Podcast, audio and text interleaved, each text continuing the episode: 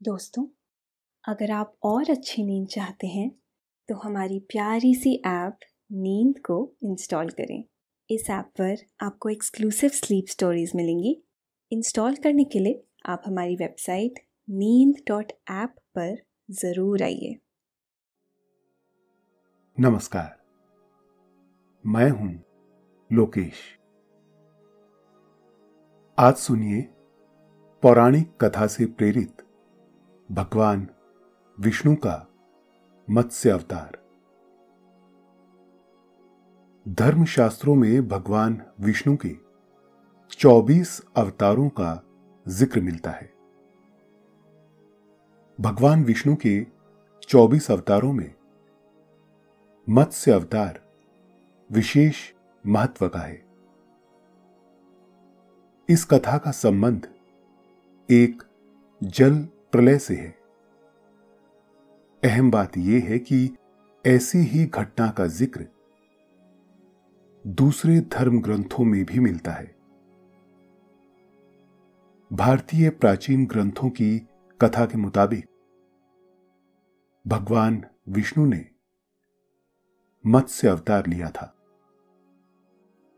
और इससे जुड़ी हुई कई घटनाएँ हैं। पौराणिक काल की बात है। ब्रह्मा जी की असावधानी की वजह से एक दैत्य ने वेदों को चुरा लिया। उसने वेदों को अथाह सागर में कहीं ले जाकर छुपा दिया। वेदों की चोरी हो जाने से धरती पर धीरे धीरे अधर्म और अज्ञानता का अंधेरा फैलने लगा। इससे ब्रह्मा जी बहुत चिंतित हुए। वो भगवान विष्णु के पास गए और सारी बात उनसे कह सुनाई। इस बात से भगवान विष्णु थोड़ा चिंतित हुए। उसके बाद उन्होंने वेदों को पुनः प्राप्त करने के लिए मत्स्य अवतार लिया। इस अवतार को भगवान विष्णु का पहला अवतार माना जाता है। भगवान ने मछली का रूप धारण किया और एक नदी में वास करने लगे। वहाँ एक राजा सुबह स्नान करने जाता था। राजा के ज़रिए भगवान विष्णु समुंदर तक पहुँचे और फिर राजा को दर्शन देकर आत्मज्ञान दिया। क्या है ये पूरी कहानी और भगवान विष्णु ने वेदों को दोबारा प्राप्त करने के लिए किया हम आपको ये पूरी कहानी सुनाएँगे लेकिन पहले आप अपने आसपास की सारी लाइट्स ऑफ़ करके आराम से लेट जाएँ।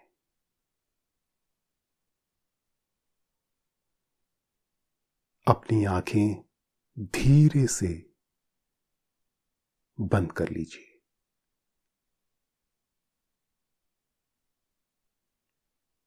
अब थोड़ा सा अपने शरीर को आराम दीजिए। थोड़ा और आराम। अपने शरीर को बिल्कुल ढीला छोड़ दीजिए। कोई टेंशन नहीं। कोई तनाव नहीं। अपने दिमाग में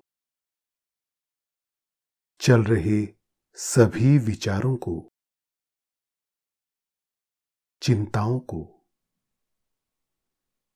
त्याग दें। एक शांति सी महसूस करें। सब नेगेटिव, पॉजिटिव विचारों को धीरे धीरे निकाल दें। हाथों को सीधा करके अपनी कमर के साइड में रख लीजिए। अपनी सांस पर ध्यान लगाएँ। इसको धीमे या तेज नहीं करना है। बस ध्यान देना है कि कैसे वो आपके नाक गले में होते हुए, फेफड़ों में आ रही है। और आपके फेफड़े फूल रहे हैं। और कैसे वो आपके फेफड़ों से वापस गले और नाक के माध्यम से वापस निकल रही है और आपके फेफड़े थोड़ा सिकुड़ रहे हैं। आपका मन शांत, एकदम शांत होता जा रहा है। आप अच्छा महसूस कर रहे हैं। खुद को काफ़ी हल्का फील कर रहे हैं। सब तरफ़ शांति है, सुकून है। खामोशी है। पुरातन काल में एक दैत्य ने वेदों को चुरा लिया। उस दैत्य का नाम हाइग्रीव था। वेदों को चुराने की वजह से सारा ज्ञान लुप्त हो गया। नतीजे में चारों तरफ़ ही अज्ञानता फैलने लगी। अज्ञानता की वजह से पाप और अधर्म फैलने लगा। इसके बाद भगवान विष्णु ने धर्म की रक्षा के लिए मत्स्य का अवतार लिया और फिर उन्होंने हाईग्रीव का अंत कर दिया। और इस तरह से वेदों की रक्षा की। भगवान विष्णु ने मत्स्य अवतार किस तरह धारण किया, इसकी बड़ी दिलचस्प कथा है। कल्पांत के पूर्व की घटना है। राजा वैस्वत मनु तप कर रहे थे। वैस्वत मनु, उदार हृदय, दयालु और प्रजापालक राजा थे। प्रातः बेला का समय था। वैस्वत मनु कृतमाला नदी में स्नान कर रहे थे। उन्होंने स्नान करने के बाद, जब तर्पण के लिए अंजुरी में जल भरा तो पानी के साथ ही अंजुरी में एक छोटी सी मछली भी आ गई। वैवस्वत मनु ने मछली को वापस नदी के पानी में छोड़ दिया। वो मछली चांदनी जैसी सफ़ेद और सुंदर थी। पानी में छोड़ने पर मछली ने कहा, महाराज, मैं इस जल में बहुत भयभीत रहती हूँ। इस जल में बड़े बड़े जीव भी रहते हैं। यहाँ मेरा जीवन खतरे में है। आप विशेष प्रयत्न करके मुझे बचाने का जतन करें। आपके इस उपकार के बदले में मैं प्रत्युपकार करूँगी। मछली की बात सुनकर राजा वैवस्वत मनु के मन में उसके प्रति दया भाव आ गया। उन्होंने मछली को अंजुरी में लेकर अपने कमंडल में डाल लिया और मछली को अपने साथ महल लेकर आ गए। इसके बाद राजा अपने प्रतिदिन के कामों में व्यस्त हो गए। अगले दिन सुबह उन्हें मछली के बारे में ख्याल आया। वो कमंडल के पास गए और मछली को देखने लगे।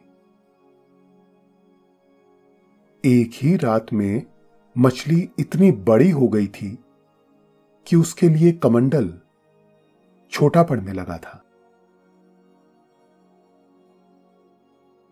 मछली ने राजा वैवस्वत मनु को कमंडल में झांकते देखा तो कहने लगी, महाराज, मेरा शरीर जरा बड़ा हो गया है। मुझे इस छोटी सी जगह में घूमने फिरने में भी दिक्कत हो रही है। मेरे रहने के लिए आप इससे बड़ी जगह की कोई व्यवस्था कर दीजिए। राजा वैवस्वत मनु को मछली की बात समझ में आई। कमंडल में वाकई उसे रहने में दिक्कत हो रही थी। राजा मनु ने मछली को कमंडल से निकलवाकर एक मटके में रखवा दिया। मछली इस बड़ी जगह में आराम से तैरने लगी और वो खुश थी। रात भर में ही मछली का शरीर फिर से बढ़ गया। उसका शरीर इतना बड़ा हो गया कि उसके रहने के लिए वो मटका भी छोटा पड़ने लगा। अगले दिन मछली ने राजा वैवस्वत मनु से अनुरोध किया। महाराज, मेरा शरीर फिर से बड़ा हो गया है और ये मटका मेरे लिए छोटा पड़ने लगा है। आप मेरे रहने के लिए कहीं और प्रबंध करा दीजिए, जहाँ मैं आसानी से वास कर सकूँ। राजा ने देखा, मटका वाकई मछली के शरीर के लिए छोटा पड़ गया था। राजा वैवस्वत मनु ने मछली को निकलवाकर एक सरोवर में डलवा दिया। ये सरोवर मछली के लिए काफ़ी उत्तम था। वो सरोवर में पहुँचते ही खुशी से उछलने कूदने लगी। लेकिन फिर वो तालाब भी मछली के लिए छोटा पड़ने लगा। मछली का शरीर फिर से काफ़ी बड़ा हो गया था।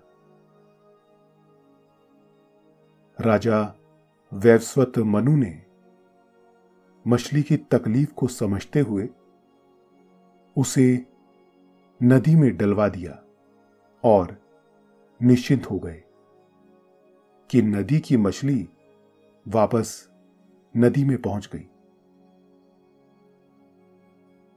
वो उन्हें नदी में ही मिली थी और ये उसका प्राकृतिक आवास है। वो नदी में प्रसन्न रहेगी और नदी उसे छोटी भी नहीं पड़ेगी। कभी नदी में मिली छोटी सी मछली। अब एक बड़ी सी मछली बनकर नदी में फिर से पहुँच गई थी। वो नदी में आसानी से तैर घूम रही थी और प्रसन्न भी थी। लेकिन कुछ दिन बाद ही मछली के लिए वो नदी भी छोटी पड़ने लगी। उसका आकार काफ़ी बड़ा हो गया था। राजा आश्चर्यचकित थे। उन्होंने अंततः सबसे बड़े जल क्षेत्र समुन्दर में उस मछली को डलवाने का फैसला किया। मछली को नदी से निकालकर समुन्दर में डाल दिया गया। समुन्दर मछली के लिए काफ़ी बड़ा था। वो सागर में जहाँ तक चाहे आ जा सकती थी। नदी के मुकाबले सागर काफ़ी गहरा भी था। यहाँ पहुंचकर मानो मछली को मनचाहा स्थान मिल गया हो। वो वहाँ आसानी से रह रही थी। प्रसन्न भी नज़र आ रही थी। फिर एक आश्चर्यजनक घटना हुई। मछली समुंदर में भी इतनी बड़ी हो गई कि विशाल समुंदर भी उसके लिए छोटा पड़ने लगा। मछली ने राजा वैवस्वत मनु से कहा, राजन, मेरे लिए यह समुंदर भी रहने के लिए छोटा है। मेरे लिए इससे बड़ी किसी जगह पर रहने के लिए व्यवस्था करा दीजिए, जहाँ मैं आराम से रह सकूँ। मछली की बात सुनकर राजा विस्मय से भर गए। उन्होंने न तो अब तक ऐसी कोई मछली देखी थी, जिसका शरीर दिनों के हिसाब से इस तरह बढ़ रहा हो। दूसरा, न उन्होंने इतनी विशाल मछली ही पहले कभी देखी थी कि जिसके लिए सागर जैसा जल क्षेत्र भी छोटा पड़ने लगे।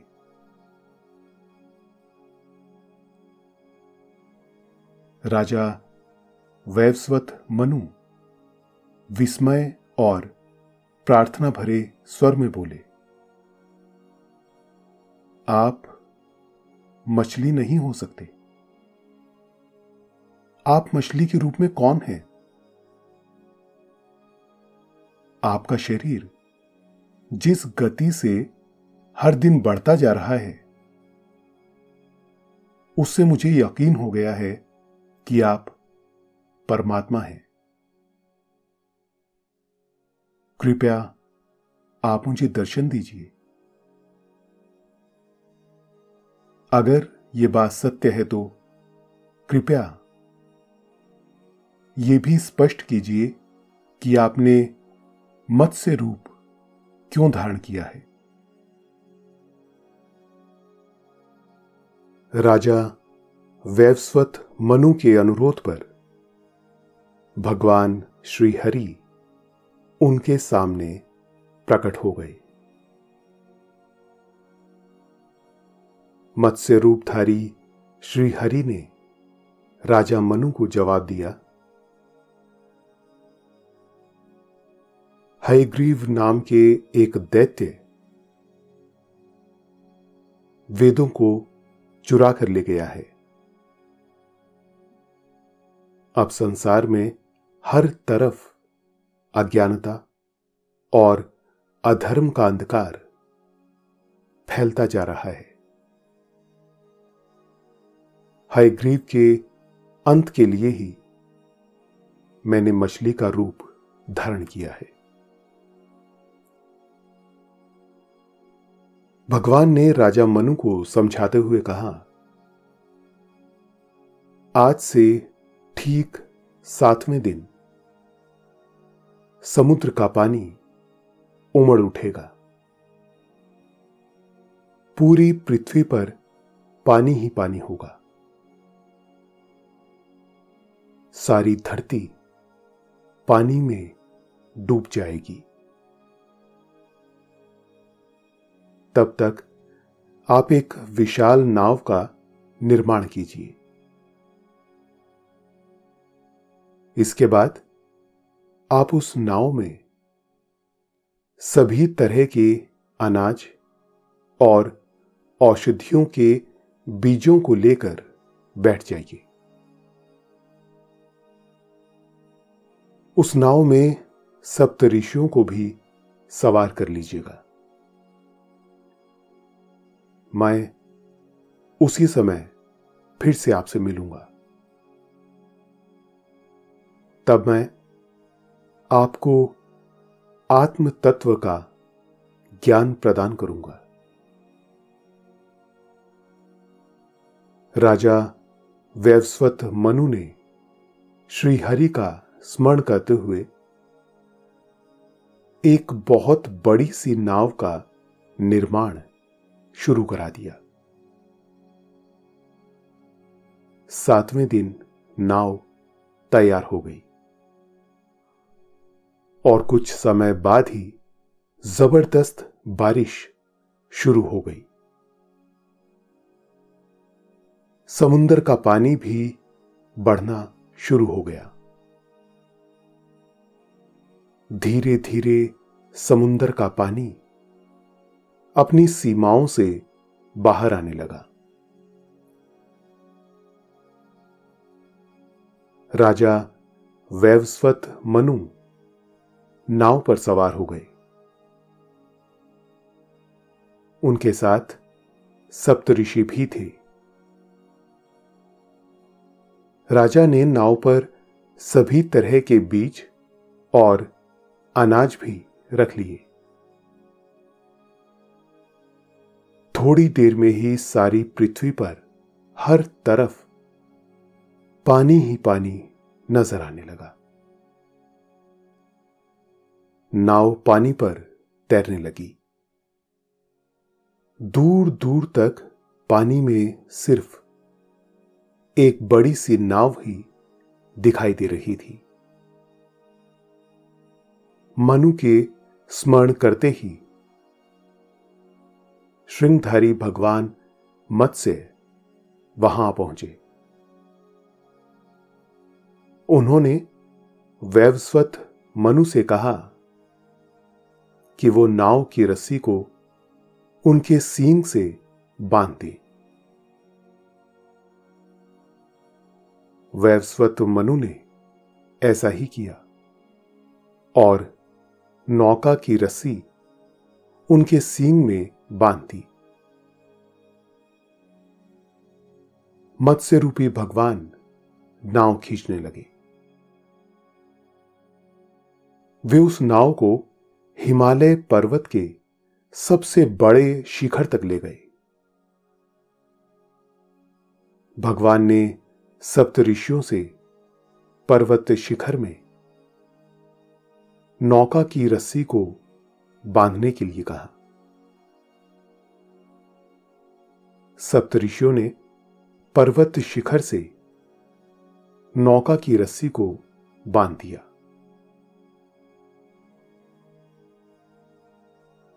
इसके बाद भगवान ने राजा वैवस्वत मनु को आत्मज्ञान देते हुए कहा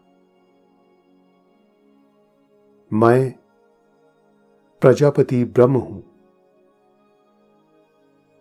मत्स्य रूप में मैंने ही वैवस्वत मनु तथा आप लोगों की रक्षा की है।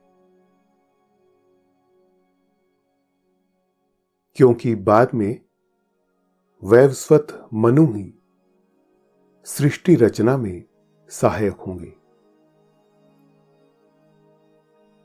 तपस्या के बल से वैवस्वत मनु की प्रतिभा अत्यंत ही विकसित हो जाएगी। प्रजा की सृष्टि करते समय इनकी बुद्धि मोह को प्राप्त नहीं होगी। सदा जागरूक रहेगी। जल घटने पर वैवस्वत मनु नीचे आए। उन्होंने घृत, दधी आदि से जल में ही हवन किया। एक साल गुजरने के बाद पानी से ईड़ा नाम की एक कन्या उत्पन्न हुई। उसने मनु से कहा तुम मुझसे यज्ञ करो। इससे तुम्हें धन, पशु तथा अन्य अभीष्ट वस्तुएँ प्राप्त होंगी। वैवस्वत मनु ने ऐसा ही किया और उसके ज़रिए ये सारी सृष्टि की दोबारा रचना की। पृथ्वी पर से जल प्रलय खत्म होने के बाद मत्स्य रूपी भगवान ने हयग्रीव का अंत कर उससे वो वेद छीन लिए। इसके बाद उन्होंने ब्रह्मा जी को दोबारा वेद सौंप दिए। इस तरह से भगवान ने मत्स्य रूप धारण कर न सिर्फ़ संसार में अधर्म और अज्ञानता का अंधकार फैलने से रोका, बल्कि वेदों की भी रक्षा की। अभी आपने पौराणिक कथा से प्रेरित यह कहानी सुनी। अब आपके सोने का समय हो रहा है।